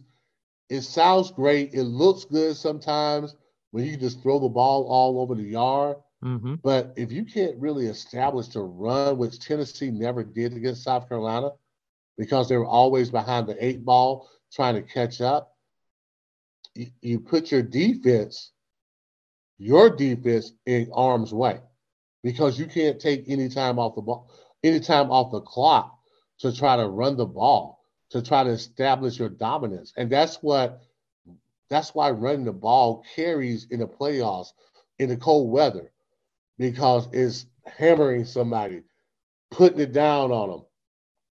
And those four yards become eight yards. Then the next thing you know, they become like 15 yard runs. And then the next thing you know, they're off to the house because people don't want to make tackles anymore. And and that's the I mean, when I see this game, you know, and I think Clemson, I think it really is going to come down to this, man. It, it, it, really, to me, I think Clemson's offense defense is going to show up. I, right. I, there's no doubt in my mind. My question is, will Clemson's offense not put the defense in a bad situation? For instance, now Levon, this is a great stat. You ready? You ready for mm-hmm. this? Is a great stat. Nobody talks okay. about it with this Clemson defense. I've criticized him at times this year and deservedly. We both so. have. Yeah. Yes. But I'm going to give him props here on this stat. Mm-hmm. All the turnovers Clemson's had this year, especially these last four games, where they've turned the ball over 12 times, but 17 times Clemson has turned the football over this season. Only on two of those has the opponent scored. Mm. Now, here's the thing about that, Levon. On the two t- occasions where the opponent has scored uh, after a turnover, one was at Notre Dame when they got the ball at the 14 yard line. Mm-hmm. And then the second one was the other day when Miami picked up the fumble and ran it to the 10 yard line. So in the two times, it wasn't really Clemson's defense. I mean, they had short fields. I'm talking tremendously short field. The team's in the red zone right off the bat. That's hard to ask a defense to go out and get a stop right there. Now, right. they've done it. They have done it before where they've done that a couple times and they held the team to field goal attempts. But to give up only two touchdowns in a situation where your team has turned the ball over that many times and you've given up only two touchdowns off those turnovers, that tells you how good this defense is. Right. And, and, and so my point being is this when I go back to my original point, South Carolina, I mean Clemson's offense in this game, if they just take care of the football, I think they're fine. Yeah, just be smart with the football. Be smart. That's even a better way to say it. Yeah, just be smart with the football. Don't turn it over. Take what the take what the defense gives you, mm-hmm. and I think you can be very successful. I think when Clemson gets in trouble is when they try to do a little too much. When they try to hit big plays where there's no big play. When it's right. third third and 18 and you're still trying to go deep, you're not going to get that. They, they're playing for the deep ball, so you're not going to get those 18 yards. Um, when they're better is when they're playing smart, throwing to the tight ends. Like we've been saying, our tight ends are very efficient. Our tight ends are good between the hash marks. If you can attack teams that way, you can move the ball down the field. And in the red zone, I dare to say, if Clemson's on the 10 yard line and they use the running backs that we have, it's going to be most likely a touchdown. Mm-hmm. I totally agree. It, it really is. You don't I don't think, you know, I know people get on this team for not being that explosive or hitting the really downtown plays like they're used to hitting. But this team doesn't really have to do that because their strength is really in the box with their running backs and their tight ends. Mm-hmm. And if you can if you can get to the 20, I think you have an excellent chance of scoring because those three guys, they know how to move the sticks. And then you got two tall tight ends that can really, I think, can control the lane a little bit. And so you put them in a paint, you post them up, they're gonna nine times out of ten, they're gonna come down with it. And to your point, a, to your point, Clemson ranks third in the country in red zone efficiency. Exactly. So you don't have to always make the tremendous play you just keep if you could drive the ball down to the 20 yard line, you got the guys that can get it in. And that's really that's all that matters. I think Clemson should really think about get their goal should always be get first downs on not you know always hit the big play, but get first downs. Can we get the first downs? Can we get the first down within, you know, instead of third down or something, let's get it within second down. You do that for the most part, you get an opportunity. And if DJ takes care of the ball and plays smart, when he does, the Tigers are efficient and can score some points. Very efficient, and that is that is a key with this Clemson offense. It's just play, as you said, play smart, take care of the football, and don't put your defense in situations. Hey, Well, de- well, it's defense hard. asking your defense to get a stop at the 14 yard line is difficult. You know, Very. but but but you know, if you turn the ball over, turn it over on the plus on the on the plus 50, right? So that way Right. South Carolina's having to go 70 yards still. You know, you don't want to turn it over, period. But if you do, turn it over inside inside those areas. Now, the good news is a lot of the times this year that's been the case. They've Yeah. turned the ball over after the 50 yard after they got past the 50. Um, and so it's a matter of first of all, you know, Dabo said it the other day with turnovers, like it's eventually going to play itself out. And I agree with him because the first seven games they turned the ball over only five times in seven games. Right. You know, Mhm. and that was under, you know, not even a turnover per game, right? And Right. so you knew that pace couldn't keep up. You just hope when you do have some issues that you can at least even it out and it's not really as bad, right? Well, that hadn't been the case. Clemson's they the turnover bug is hit like it does every team. And And now they're it. yeah, so you got to play. You just through. it. address it. Now it's ball security. Now we Yeah. now in practice, we're gonna go, we're gonna do some ball security drills. Yeah. We're gonna make sure that we're not turning the ball over. We're gonna start practicing not turning the ball over. We're gonna make it conscious um, when we play. You know, we're gonna keep the ball. We're gonna take care of the ball. Mhm. I, I never think you should say don't turn the ball over. I think you should say something like we're gonna take care of the ball. Right. And it's just what we haven't been doing, taking care of the ball. But it'll be emphasized this weekend. I feel like if it's emphasized in the right way, come Saturday, it will take care of itself. I I agree with you 100%. So as, as I look at this game from a, from overall, listen, I was listening to uh SiriusXM the other day and Tom Luginbill, who's a recruiting guy for ESPN, does the show with them and stuff. And Tom, look, Tom knows his stuff when it comes to recruiting. Now, Tom knows his stuff anyway. He's a former player and stuff like that. So he played at Georgia Tech. The guy understands football, right? And I like, I understand. I think he said something that's very interesting. He's basically he was warning South Carolina fans. He was saying, "Listen, that was a big win for you guys the other day, no doubt." He's like, "But understand the talent level at Tennessee, South Carolina is almost the exact same." hmm He says there's a noticeable talent gap between Clemson and Georgia to South Carolina. And he's like, understand that. You need to under it doesn't mean you can't win, hmm but you got to understand when you're saying, okay, talent to talent. When Tennessee doesn't play its best, you can match up with Tennessee because you you match up with them talent wise anyway. So Yeah. if they have to play the way they've been playing, but you can match up with them. He's saying basically here, if Clemson brings its game and Clemson's being Clemson, then South Carolina's not going to match up with that talent because there is a big difference in talent gap. And he says South Carolina just isn't there yet. So he's like, he was warning them, saying, be cautious to understand. Yes, you scored 63 points against Tennessee, but understand who Tennessee is and understand who Clemson is. And we said it from the, the jump of the show, Will, that we felt like Tennessee, defensively wise, was really not a very good team. And then offensively, if you look at them, they play one dimensional Mhm. all night. They were trying to catch up. And it's easier to play a team when you know what they're doing. And Tennessee gave South Carolina no surprises. No, we can still run the ball on you. Oh, here's a screen for you for being so aggressive. They did none of that. They tried to go downfield the whole time. And your DBs don't have to be that great to understand that there's the ball's going deep Mhm. for the most part. And I, I think that's where you probably have to be careful when you win a game like you won one to come in thinking you're gonna pump you're gonna pump your chest. Uh, we're gonna beat Clemson. Oh, they're in the ACC, and I think this is where South Carolina falls into the trap, especially their fan base. They feel like because they play in a conference that they're they're just good all across the board. No matter what, they're good, they're better, they should compete.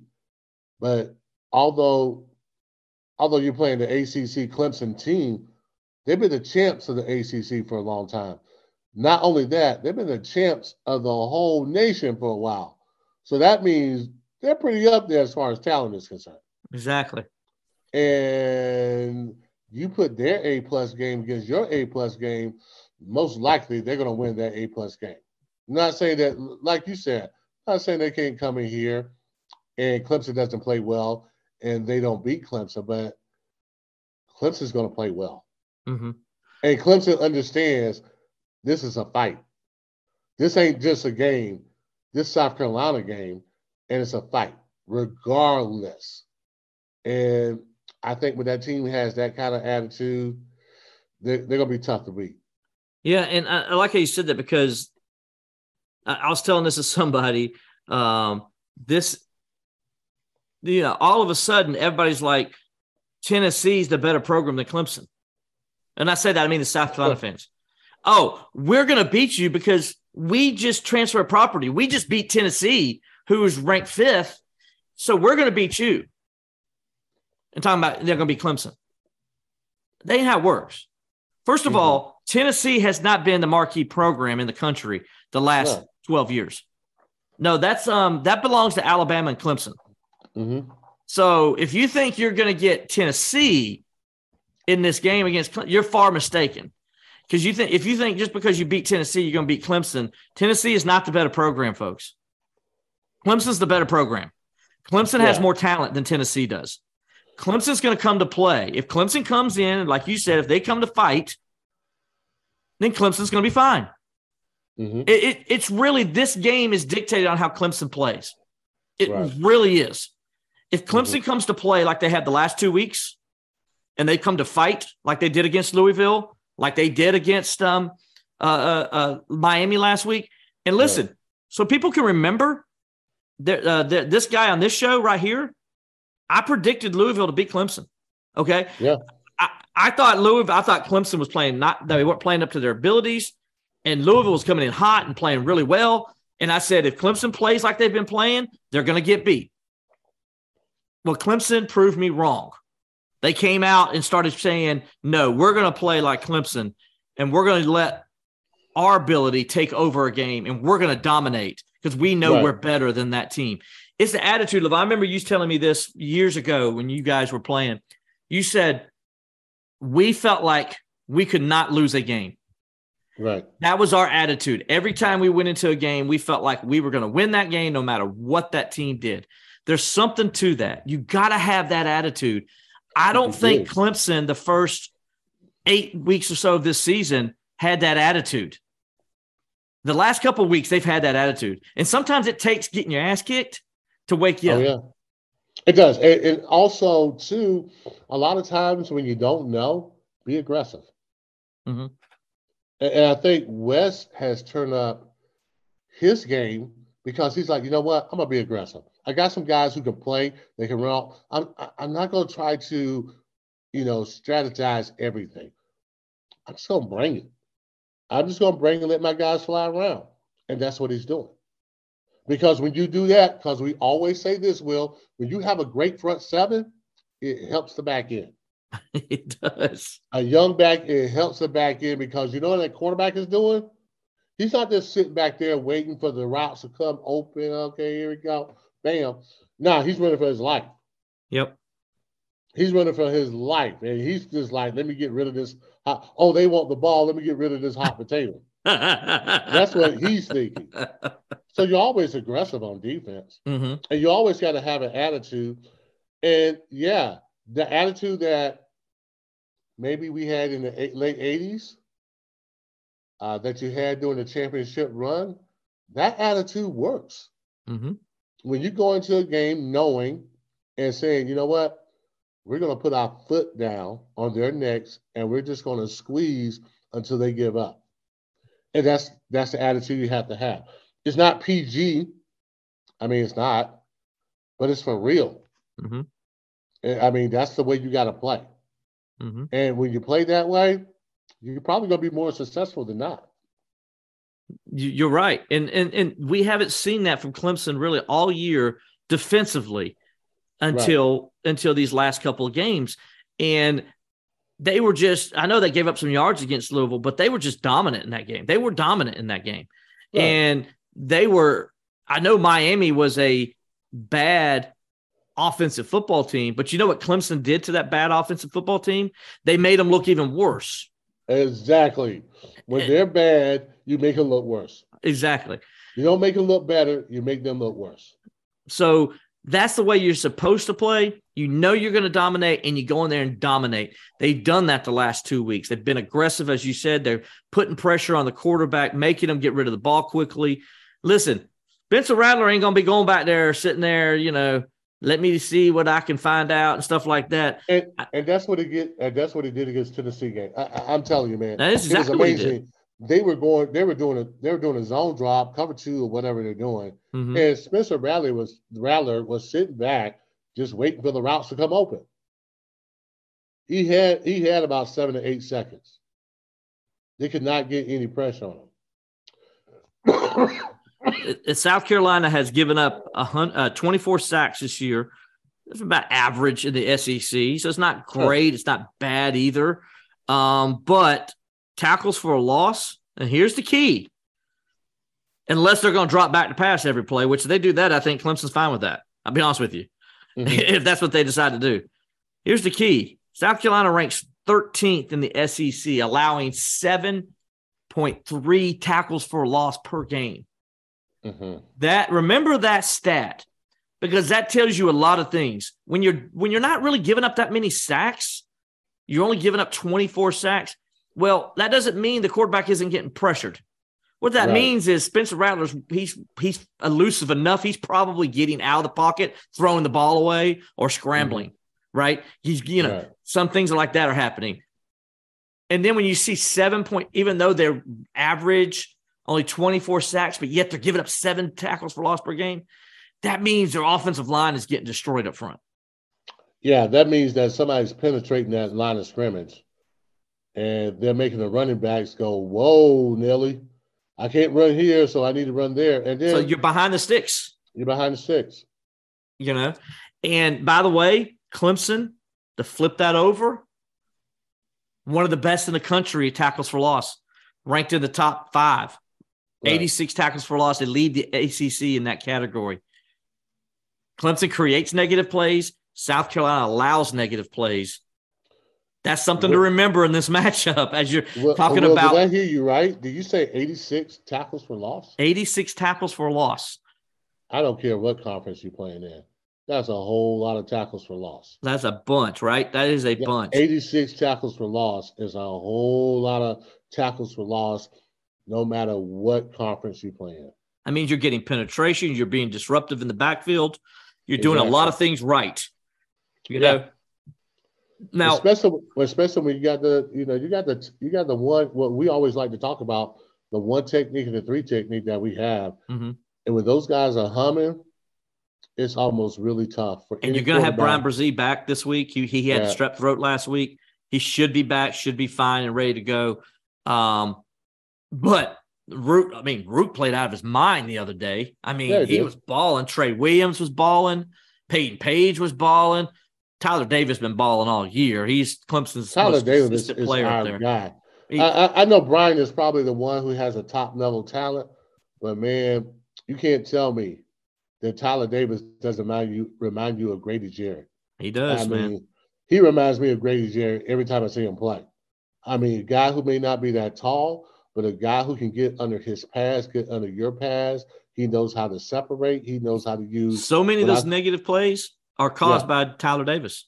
Yeah, I, he uses four eyes, what I call the hands and the eyes. Mm-hmm. He separates, he penetrates, and then he knows how to make tackles.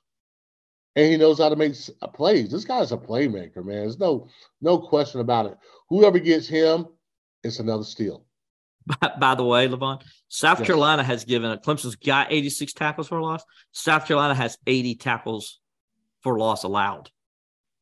Okay. tackles for loss allowed, man. Not a very good def- offensive line.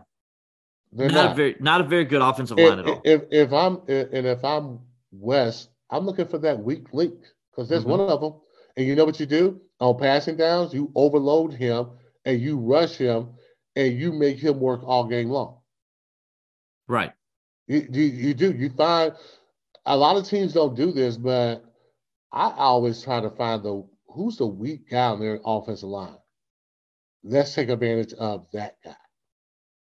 Makes sense because then you attack that spot and you just keep going to it because you know eventually that dam's going to break.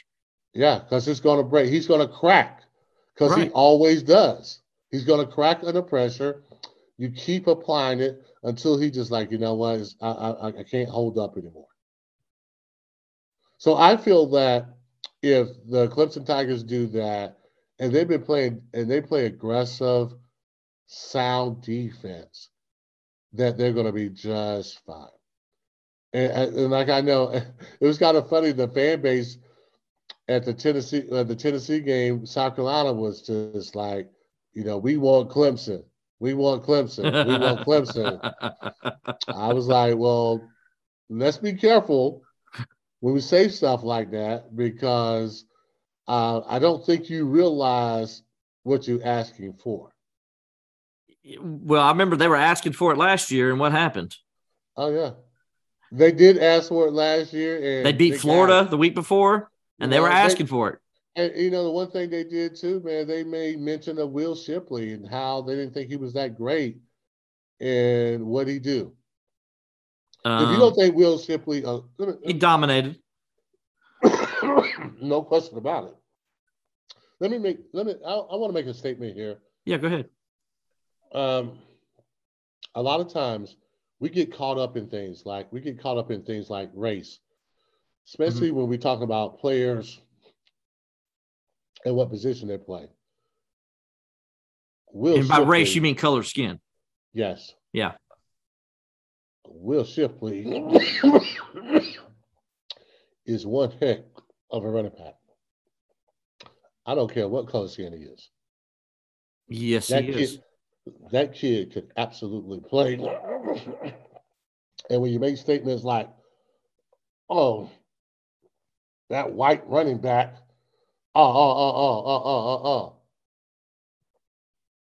And that kid can that kid can fly. He can absolutely play. Just like if you you look at Hunter Renfrow and he's like, oh, who's this guy? And he's making play after play on you. So I would say the, the fan bases that are like that, please, please don't make statements like that. No, because if you make statements like that, you don't understand human nature and you don't understand the game of football. You know, God is, I mean, God gives you to you, and especially if you can cultivate it like that kid has, you can grow it like that kid has. You don't think Will Shipley not going to the next level? Uh, boy, I, I don't know what you're looking at. I, am a former linebacker who, who's been on the ground level, and I understand. Am I 100%? God, it's cold. you had a cold, man. We understand. You, you're yeah, getting but over I, I, but I understand that this, I, I know the real deal when I see it. Mm-hmm. Uh, Will Shipley is a real deal because if you didn't see that play where he hurdled that guy, and then he still, after he hurdled the guy, there were two DBs right there, right there. They had him, and he burst through them. It looked like a practice drill. You know, they get the practice really drill with the dummies and they hit exactly. them. It looked just like a practice drill. I was like, yeah, I see that all the time in practice. That's crazy. Right, man. That kid, I mean, that kid's impressive. Dude. He really is. The kid is, the kid is, Will Shipley reminds me. Do you remember that, that running back who played at um, Penn State back in the early 80s? Ed Marinaro. Was that his name? Oh, yeah. yeah. That's who Will Shipley reminds me of. Right you know, and by the way, I'm glad you said talked about the um the the white boy because he's a running back, he can't be fast thing. Mm-hmm. As a guy who played basketball and was always called Bird when he walked into the gym, even though my style of play was nothing like Larry Bird. Mm-hmm. I, you know, I was a driver and I hated being called Larry Bird because I was white.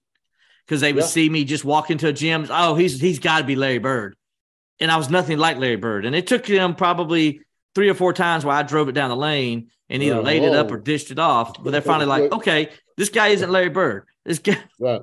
you know, This guy can play, even though Larry Bird is a heck of a compliment. But I understand where you're coming from because they're looking at the color of your skin. I saw I must be a shooter because I'm white. I used to always get so mad about that, right? Yeah. I would get mad about that. So I'm glad you brought that up about Will Shipley because I think he does get a lot of that because everybody says, oh, he's a white running back. Well, he can't be that great. It's like, no, he's damn good. Right. He's he- really good. He's really good. Yeah. And, you know, that's why you look at a player, it, just like we do in life, you look at a person as an individual. And he's a person, no matter what. He's a person. You look at him as an individual. Same thing in af- uh, sports. You got to look at each player as an individual and what they do and what they bring to the table. And Will Shipley is one of the best running backs in college football. And he's tough as freaking nails. Yeah. I mean, Levon, I'm telling you, man, they haven't said it, but I know the guy's playing hurt. The oh, guy's definitely playing hurt. Like, I can tell. Yeah. You know, there's Well- just certain things that you can tell when a guy's playing hurt. You see it. Yeah, yeah, no question about it. He's he's definitely playing hurt. But also to your point too, Will, just like you said, you can't look at every player and say, oh, that player is this, or you put him in a box. Also, when you look at a team from game to game, you got to look at it differently. Just because they did this to one team doesn't necessarily mean they're going to do it to the next team Doesn't transfer over. it, it does not transfer over. I mean, that's what happened to Tennessee when they won against Alabama. Everybody automatically thought that Tennessee was the best team because they beat Alabama. Hmm And everybody assumed, oh, well, Tennessee must be the team now. Transfer property, right? Oh, n- yeah, not recognizing that no, they played a good game against an Alabama team that probably wasn't as good as you thought they were. hmm but because they've had the history and the tradition, you just kind of thought like, okay, well, well, Alabama is so so good that Tennessee must be off the charts.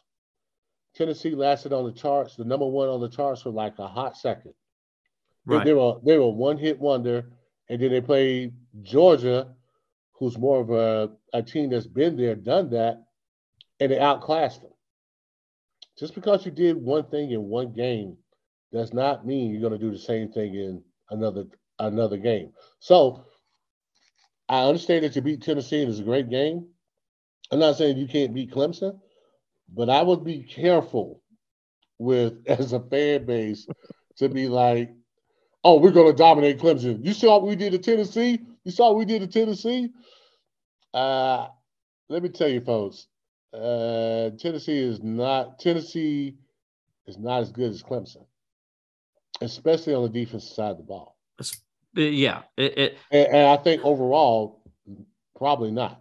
no overall, I think there's areas where Tennessee's better than Clemson. I think Yeah. wide receivers one. Wide receiver, there's I, I think, think- their scheme is good. I think their scheme is good. The quarterback probably a little bit better uh, with Hendon Hooker. Um, I think when you look at the uh, the running backs, I think probably are the same. You might even give Clemson the edge there. Um, Clemson the edge. Yeah, offensive line I would say is about the same. Uh, Clemson offensive line has been playing very well. They've been playing very well. We're going to get to that in a second too. And then defensively, though, Clemson's better at Tennessee at every area on Yeah. defense, every area. And that's where the difference is. Like I said, we said this early in this podcast. South Carolina hasn't played a defense like Clemson and since Georgia. right. Clemson is as good, if not better, than Georgia. hmm Georgia's great. I think Clemson has the potential to be great on defense. I don't think they've Yeah. played up to their potential until the No. last couple of weeks. Not at all, but yeah, they they they're playing with a little bit more of an attitude, and you can Mhm. say, well, it's Louisville, but Louisville. I mean, you have been watching Louisville. Louisville, Louisville was coming in hot. Louisville was coming. they They had a four game win hot. streak. We're Right. dominating people, Yeah, and Clemson Exactly. dominated them. Miami not as good, but I mean, hey, you play who you play. So, um, yeah, I, I think it's going to be. I think it's going to be a little different than what you got with the Tennessee defense. Now, A little we, bit different, yeah. Now we talked about South Carolina, um, about Clemson and the lines of scrimmage, and how different it is that the Clemson defense they're going to play, right? Well, flip it over to the other side. Clemson right now, the def- offense hasn't been great. We know that Clemson's not been great on offense, but they've been efficient most of the year. Um, Clemson right now is third in the ACC, allowing only 58 tackles for a loss this season. That Right. ranks third in the ACC. That's really good. That's where you want to be in that top top third of the of the conference. And then um, they've allowed, like South Carolina, they're about average. They've allowed 23 sacks. Right. So, um, But So- a lot of, I- would guarantee you, I would say not half of those sacks, but a great deal of those sacks have been maybe DJ holding on to the ball. uh, I would say at least half of those. I would Yeah. say at least half. I'm being nice. I'm being You're nice being nice. I'm going to be the bad cop here. I'm going to say at least half. cop. I'm gonna say at least half. So like 23 sacks, um, and that's probably really about 11 that the, the offensive line actually is giving up. Tackles for loss, though. Okay. Clemson is uh giving up only uh hold on, what I said tackles for loss 20 58, right? All right, Mhm. South Carolina as a defense. So we're going Clemson's offensive line versus South Carolina's defensive line here. It's all about lines of scrimmage. Me and you, we talk about that a lot. When you want to know who's going to win a game, you look at the lines of scrimmage. We already gave you the other side and how Clemson should win that matchup because they're better than South Carolina's offensive line. Mhm. On the other side, Levon, South Carolina ranks 13th in the SEC, only with 52 tackles for a loss. So that means they are not getting penetration. They're not getting upfield. They're not causing havoc in the backfield. Okay. They're playing a Clemson offense. It's averaging 4.5 yards per carry. Yeah. So that means Clemson's getting upfield. So that means the push. If South Mhm. Carolina ain't getting much push and Clemson is getting a good push, generally, now I'm not saying every once in a while they may get through and get a tackle for a loss, but if I'm just looking at the numbers and you are who you are by this point in the season, right? Right. You've only got 52 tackles for a loss. You're not getting much of a push on the defensive front. Now, take it to quarterback pressure. And we know Clemson's got 32 sacks and they pressure the quarterback constantly. So sometimes Clemson, they don't even get sacks because they're just quarterbacks are running for their life and throwing the ball away. South Carolina has 17 sacks on the season. They rank 12th in the SEC out of Right. 14 teams. 17 sacks, only 52 tackles for a loss. That's the lines of scrimmage. in- and you're not even counting in how many snaps they're getting. Yeah. You're Not not even counting. figuring in like how many snaps per game they're getting. So they only got like 17 sacks, being very uh your your productivity is not very good. Nah. You're not getting pressure on the quarterback at all with 17 sacks. Yeah. I mean, I mean, not at all. Not at all. And so Clemson, again, as I look at this game, take away, like you said, you can't do transfer of property. Oh, well, they scored, they beat Tennessee 63 28. No, no, no. Clemson's a different beast than Tennessee. And if you're a South Carolina fan and don't realize that, you're going to have a rude awakening on Saturday hmm because Clemson, and I'm not saying Carolina can't beat. We know Carolina potentially can beat Clemson. But I have been told this since the day I first tried to learn football and started learning football and then learned football. Whoever is better at the lines of scrimmage wins the game. And right now, at least on paper, and I understand this is paper, you got to go Right. play the game. But if Clemson plays to its potential on both sides of the lines of scrimmage, Clemson wins this game. Yeah, I, I think so. I mean, it's always been that. You're right. you- You're right, Will. It's always been about the line of scrimmage. Don't, Mhm. don't fool yourselves. And I know people like the long ball and looks good and blah blah blah blah. But if you can't develop those routes because your quarterback is running for his life, I don't care how many patterns you throw up. I don't care what kind of route combinations. If you can't block it, man, it don't work anyway. Don't work. I mean, Clemson's Yeah. better on defensive line versus South Carolina's offensive line. Clemson is way better on paper. Right. Clemson's offensive line versus South Carolina's defensive line. Clemson is way better on paper. Mm-hmm. And those are the matchups. It's not about what South Carolina does this or that or Clemson does. This. It's that matchup. Those two matchups South Carolina's right. offensive line versus Clemson's defensive front, and Clemson's offensive line versus South Carolina's defensive front. Clemson is better on both sides. Not oh, it's a close call. It's really no, it's it's like immensely better on both sides. Where if they just come to play and play their normal game and play the way they are, be who you are, who you've been all season long, Clemson wins this game two touchdowns. Yeah, yeah, that's my that's my observation. And but like I said, they look good against Tennessee. But if you really look at the game a little closer, you can see where hmm there were some flaws in Tennessee's game plan mm-hmm. and what they, they did, did and what they they did. Also, you play a team at their place at night. They're hyped up, and you let them get off to a good start.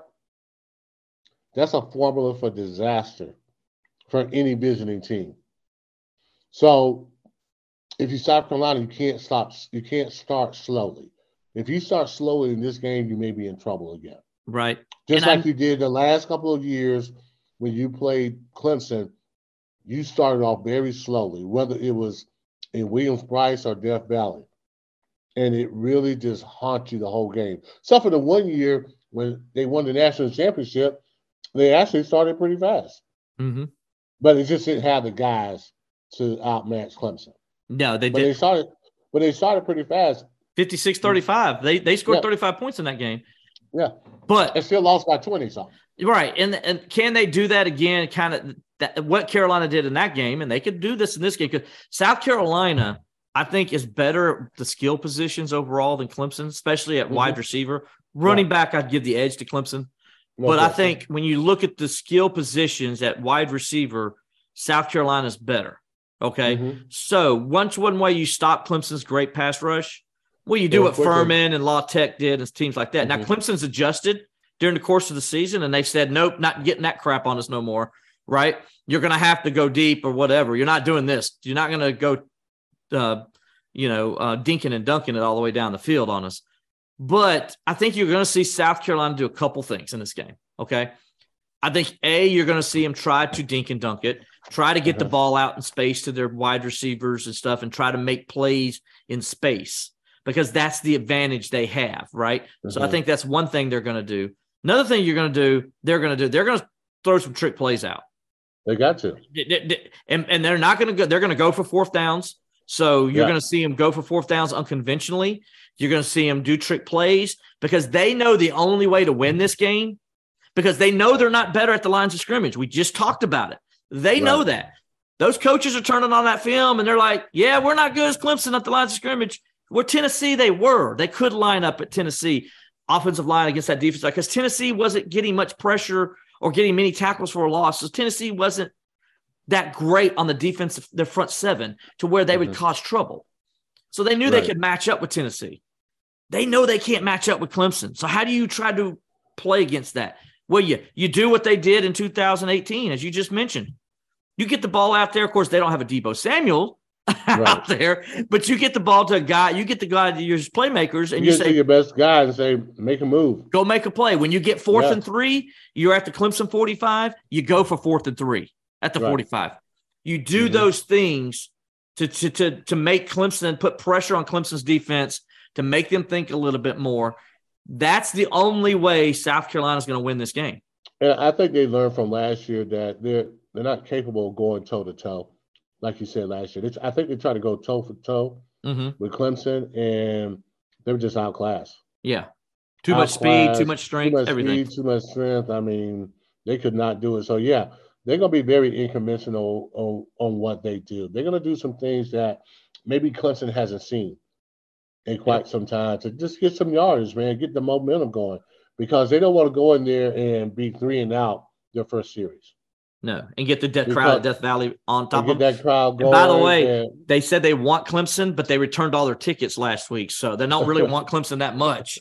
So it's going to be a 95% Clemson crowd as opposed to 85% Clemson crowd. Right. They probably still remember what happened last year, so they don't want to, you know, get on their high horse because last year boy, they talked so much trash. It was ridiculous. So I, I think they kind of learned from that, and they're going to be kind of they're going to be op- a little optimistic, but not a whole lot more optimistic than what they were last year. Last year, they were just this is going to happen, and thir- next thing you know, thirty to nothing.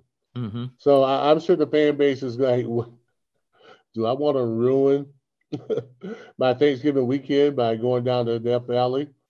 I, am sure they don't really want to do that. So it'll be interesting to see. But you know, like I, I think if Clemson's aggressive, they go in there like this is going to be a fight. We're going to fight you the whole game. Then then it should be fine. I think South Carolina, you have to do things differently. You have to show them different looks. You have to do trick plays. Uh, why not? You know, you have nothing really to lose. Why not just go ahead and do that? And if you do that, but I don't know how long trick plays really last. They don't. You know, you can only do but so many trick plays. Yeah. And then, you know, but I do think special teams, they do take a lot of pride in special teams. I think that's the thing that Clemson has to be really good at to make sure they neutralize what they have on special teams. And then I think, okay, so like talking with people, different people, look, when you watch Spencer Rattler play, one of his, I mean, he's talented player. We saw that. If you give him time, he's going to pick you apart and he's going to, he's got the arm strength to make any mm-hmm. kind of throw. He can make spectacular plays. Right. But here's the knock on Spencer Rattler. When you pressure him, mm-hmm. he does not do a very good job improvising. That's his knock. That's what the when you do the scouting report and you say, "What's the scouting report on this guy?" He's not good at improvising. So, right. what does that mean? Well, that means you put pressure on him. You bring pressure up the middle, you get him out of the pocket, you make him start thinking, right? Mm-hmm. I think that's what Clemson's going to try to do. Oh, um, and, and, and I think so. This game is going to be DJ versus Spencer, right? Mm-hmm. Which one of these guys starts to mentally break down? I right. hate to say it that way, but we've seen it from both guys. At some at some points, they've gotten in their own head, they've gotten in their own way, and they're yeah, both most- they, they're both capable of throwing for 300 yards and six touchdowns, and they're both capable of throwing for only 120 yards and five interceptions. Yes. I mean, it's that uh, they both are. They're the same quarterback. Mm-hmm. I mean, they really are. I like Clemson better in this matchup though because Clemson is not going to let Spencer Rattler sit back there and just think and go through his progressions. No. DJ's going to get that opportunity because South mm-hmm. Carolina, unless they bring linebackers and stuff, they're not good at putting pressure on the quarterback. Right. And, and I mean, that's not what they do. No, it's not what so they do. I don't, I don't think you go into a game and just do something that you just totally don't do. I mean, you may throw them a little bit of, you know, a monkey wrench every once in a while, but you probably won't be like just blitzing all over the place. Mm-hmm. And also, too, both quarterbacks are emotional.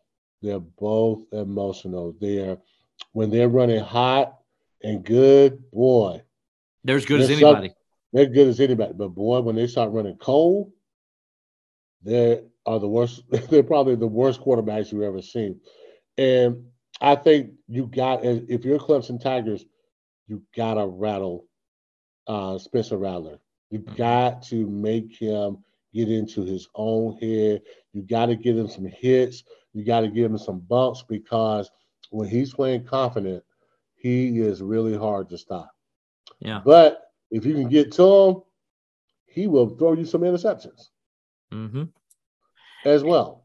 And I know some Gamecock fans are probably listening to the podcast and they're probably saying, you guys are crazy. Y'all conveniently forgot that Wake Forest guy threw six touchdown passes on you and made you look like chumps. Look, South Carolina wide receivers are good, but they're not that good. They're not quite that good. They're not. And Clemson's defenders are going to. They didn't have three starters in their in their back end in that game. We're not playing against Wake Forest. They're playing true freshmen. A, the true freshmen have gotten better since then. B, all those guys that didn't play in that game are playing in the game. Mm-hmm. So that's why it's not the same. And, and, and so, and, and Sam Hartman's a better quarterback too. than Spencer Rattler overall. Sam, yeah, he doesn't have he doesn't have Rattler's arm. Spencer But- Rattler has a lot of potential, just like DJ. Right. They both are potential guys. Oh, every time you talk about them, you think of them in the they got a puncher's chance. Correct. They got a chance to get real lucky, throw a haymaker on you, and make a play. But they're not consistent. Throughout the fight, a lot of times they're not consistent. And in South Carolina case, honestly, that's his first really good game I've seen him play. hmm Can he come back from that six touchdown game and bring it to Death Valley? That's the question you got to ask yourself if you're a South Carolina Gamecock. Can he can he perform the way he performed uh, last week? If if I'm Dabo Swinney, I'm I'm making sure that Spencer Rattler knows how great he is to set him up. I'm telling you, uh, that's got a guy you just have. Oh, you're so wonderful. Oh my gosh, man, you're the best. You're the best. You're the best. Then he starts trying too hard. It's the same way with DJ. hmm DJ's a guy that tries too hard. DJ's a guy that if things are not going well, he will press. He will press. And you don't want your quarterbacks to be that way. You want your quarterbacks to be sound and reasonable and make good decisions. That's what you look for in a quarterback. And, you know, also the arm strength and the accuracy is definitely a plus. But you want your quarterback above all things not to be intense, but to be emotionally intelligent. That means point. they don't get too high with the highs, they don't get too low with the lows, but secretly inside of you, inside of them, they're trying to drive it down your throat every single time. But they're not going to let you. They're not going to. They're not going to show their poker face at all. Think about the two. Think about the the the championship quarterbacks we had at Clemson. Trevor Lawrence and Deshaun Watson. Man, they were even keel for the most part. Mhm. I mean, you saw some emotion on them, but in between the the plays, coolest uh, cucumbers. Great decision makers. Didn't get rattled at all during the game. Have you ever saw? I never saw those two guys get rattled ever. No. no, never saw them once ever. And I like think that's a Deshaun threw three interceptions in a game, yeah, game against Pitt, and yet people forget he also threw uh, six touchdowns. I think. Touchdowns. Yeah, Yeah. and, and and he was he was still chucking the ball everywhere. He he did not lose his confidence, even though he was making mistakes. Right. He still didn't Right. lose his confidence. He still was out there playing. Where you know DJ, you know we saw at Syracuse, DJ fumbles the ball, and then the DJ that we saw for seven weeks prior to that just Just disappeared. away. Yeah. You know, and it took him till probably Louisville before we saw him come back again. Yeah. And and and I think one key for Clemson, and I don't know, I don't I haven't watched South Carolina enough yet because we're early in the week to know how they use Spencer Rattler in the running game, but there's no doubt DJ Uiagalelei has to be involved in Clemson's running game. It's not only better for the Clemson offense, it's better for DJ. yeah. For some reason, it settles him down and it Mhm. gets him into the flow of the game right off the bat. We've seen it each of the last two weeks, right? First plays, what are they? They're DJ runs. Yeah. They may not go for a lot of yards, but they're they're they they get him get that hit in, get him Mhm. kind of in the game mode, and now he's there. And you Right. see that he seems okay with it. Like last week, he rushed for 89 yards. If it Mhm. wouldn't have been for the sacks, he would have been well over 100 rushing yards Right. in that game. I mean, he ran the ball as good as I've ever seen him run the ball against Miami last week. And that's a pretty decent front seven for Miami. Mhm. They, came in not giving up many rushing yards. Uh, they put pressure on the quarterback. They're number two in the ACC in tackles for loss. It's a pretty doggone good front seven for Miami. Yeah. Better than the one they're going to see this week. Mhm. And he ran the ball with a lot of success, a lot of confidence. Clemson needs him to do that this week. They Oh, need no they need him to do it every week. Every game, DJ has to run the ball somewhere between 10 to 15 times. I know they're Mhm. saying, well, that's a lot of runs for the quarterback, but that's how he gets calmed down. That's how he gets into the game. Right. Yeah. Now, I don't know how Rattler gets into the game or not. I got to go back and watch to see. I haven't watched enough of him. I know last week he, he just chucked it everywhere because yeah. why not? It was working. He was averaging 11.9 yards per attempt. So, you know, do that. Now I look at Rattler's statistics; it's very similar to DJ's. Like his numbers aren't bad overall, completing sixty-seven percent of his passes. Um, you know, he, he, he now DJ's better at taking care of the football than he is. He's he had going into last week, he had eight interceptions. Uh, excuse me, nine interceptions to eight touchdowns. Now he's flipped that. He's got 14 inter- touchdowns to nine interceptions or whatever it is. But he's only averaging 8.2 yards per attempt. That's about the same as DJ, right? Mm-hmm. Um, completion percentage, DJ and him are both about the same. They're both about 65%, 66%. Um, yards, they're both averaging about 230 yards a game. They're the same quarterback for the most part. Right. Now, I don't know. I'm, I'm trying to look at his rushing numbers because, you know, we know DJ, we know how he runs the football. Uh, so I'm going to try to see, look at these rushing numbers for South Carolina. Um, but to me, that's, I want to see how, like, did South Carolina use him in that same way to, to get him confidence, to get him into the flow of the game? How do they do that? You know, if he does get rattled a little bit, how do they try to get him out of that? I think is going to be the key um, in this game. Um, let's see. South Carolina is not very good at running the ball. By the way, they're 12th in the SEC in rushing yards per game. Now they've had a couple of their running backs out, and that would yeah. play a lot of it. Mm-hmm. Um, mm-hmm. Let's see. Uh, trying to just trying to pull out the stats for him.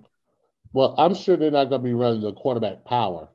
no, I wouldn't imagine they're going to. And last week when they did, they I mean they put them out in space and then they brought the Wildcat in. So I don't really envision them saying, "Hey, let's get these design runs, quarterback runs for our quarterback," mm-hmm. because he's not as big as DJ. DJ is basically a tight end playing quarterback. So I'm sure uh, Rattler is nowhere near that size. So he he really probably couldn't take the banging of running the ball. Yeah, so Spencer Rattler, he doesn't run the ball at all, dude.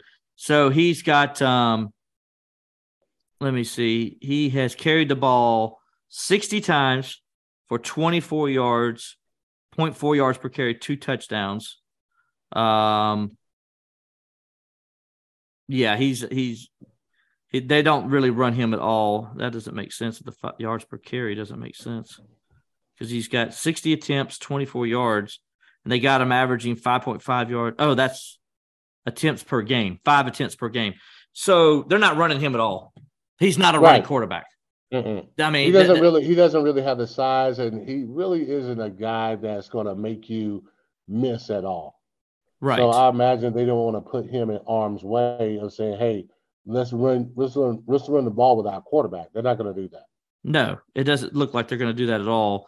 And when you look at Clemson uh, rushing the football, let's see, DJ is second on the team for Clemson. He's got 494 yards, mm. averaging 3.8 yards per carry, six touchdowns, 11.8 tenths per game. Totally different. Mm-hmm. But Clemson, DJ it, it's totally different on what they do with these two quarterbacks. DJ's more of what they they can use them in the run game. South Carolina doesn't use Spencer Rattler at all in the run game. Now, maybe that's where South Carolina comes out, Levon, with a little bit of wrinkle that we haven't seen. Maybe they do run him a little bit on some of the zone read stuff and all. But I'm telling you, if he's just a sit and duck quarterback back there, and they yeah. just think they're going to drop him back and he's going to go seven yard seven yard drop and throw the football, then that Clemson's going to say they're going to say, okay, we welcome that all day. Let's go. Oh, no question. That's you know. what you need to welcome. But I mean, they'll throw. I mean, they're going to throw a lot of wrinkles in there. They're going to try to do a lot of eye candy, window dressing uh, to try to get Clemson eyes off the prize because right now, uh, those line the way those linebackers are playing, you can't just line up in one formation because they're going to eat that up. They're going to absolutely eat it up because they're playing with a lot of confidence. They understand what people are trying to do to them, mm-hmm. and they're coming downhill. So you don't want to put, if you're South Carolina, you don't want to put your, you don't want to make your offense that simple.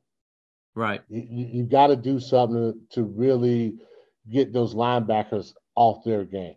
Because if you don't, because uh, Miami didn't, and Jeremiah Trotter just went bananas. I mean, he went like, uh, I mean, he was like Hulk smash. He, he was like he was like Hulk in the junkyard, just smash all the cars you want to, big fella, and that's what he did. So you can't you when you got linebackers like that, you can't just line up in a high formation just run lead because you're gonna get crushed. You're gonna get So crushed. they're not by 'em. going to do that. They're, they're going to try to do some things to throw those guys off. Yeah, I think so too. All right, quick, So we get out of here, get you out of here, man. I appreciate you today. Um, keys to the game and what you think's going to happen. Yeah, I, I think Clemson has to be very. I, I think on defense they have to continue to be aggressive. Uh, I, I not maybe not Brent Venables aggressive, but a little bit, a little bit behind that. They're going to have to be aggressive, and they're going to have to take South Carolina and put them behind the six. I think offensively, I think they just have to be very consistent and give and take what the uh, take what the defense gives them. I Mhm. think they can run the ball on South Carolina. They have to be patient. They can't let they can't um they can't try to do something before it's time. They you can't try to take the top off when you you know when you don't have the opportunity. I think you just take what they're giving you. You do that, especially between the 20s and the 20s, you got the red zone weapons that are going to get in the end zone with for you. And I think DJ just has to um, be calm, cool, and collected. If he plays good ball, if if DJ plays well, that offense plays well, and they do that, man, they they shouldn't have trouble beating South Carolina. Everything you said is accurate, man. I mean, when I look at this game, I've said it before. I think Clemson's better at the lines of scrimmage, which tell me generally that's the team that wins the game.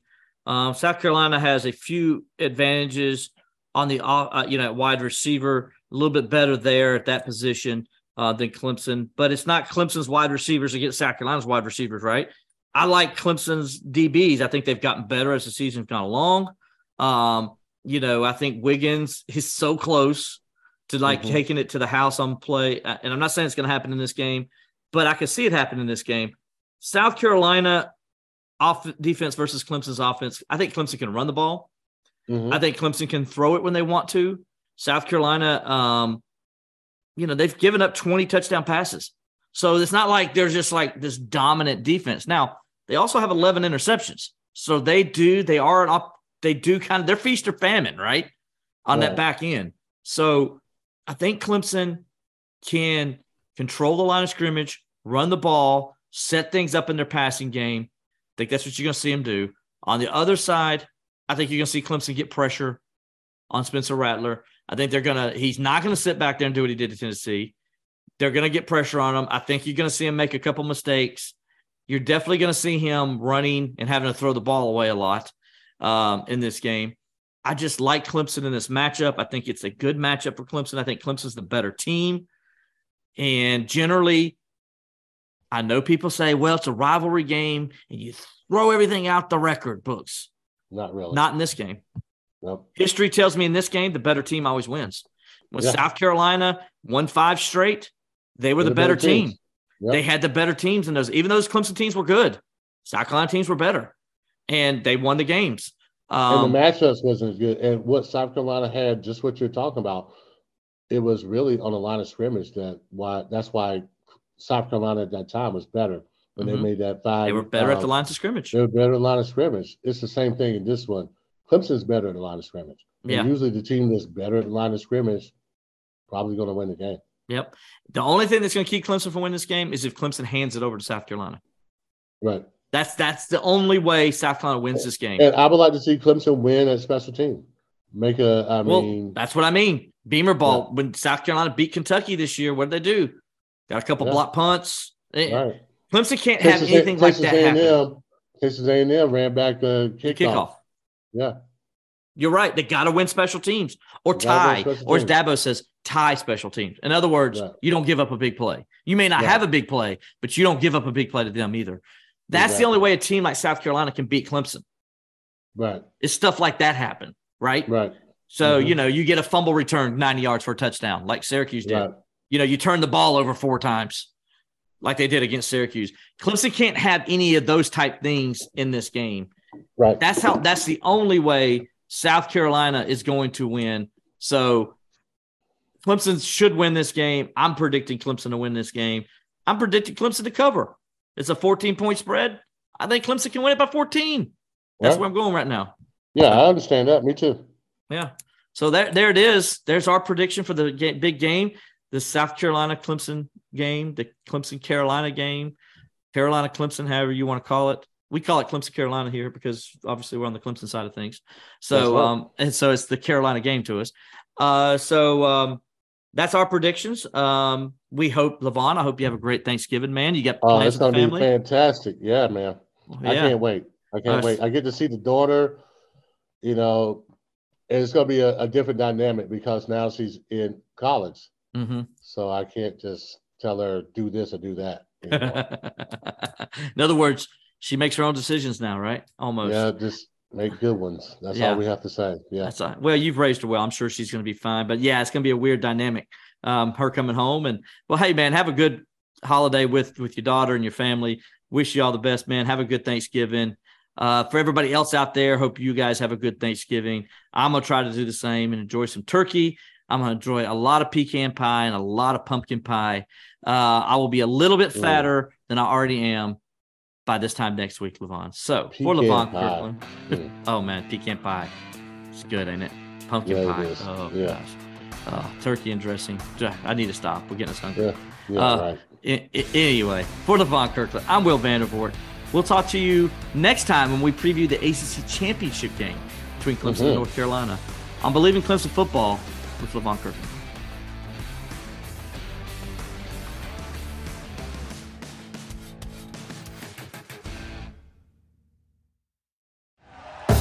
Thank you for listening to Bleav. You can show support to your host by subscribing to the show and giving us a five star rating on your preferred platform. Check us out at Bleav.com and search for B L E A V on YouTube.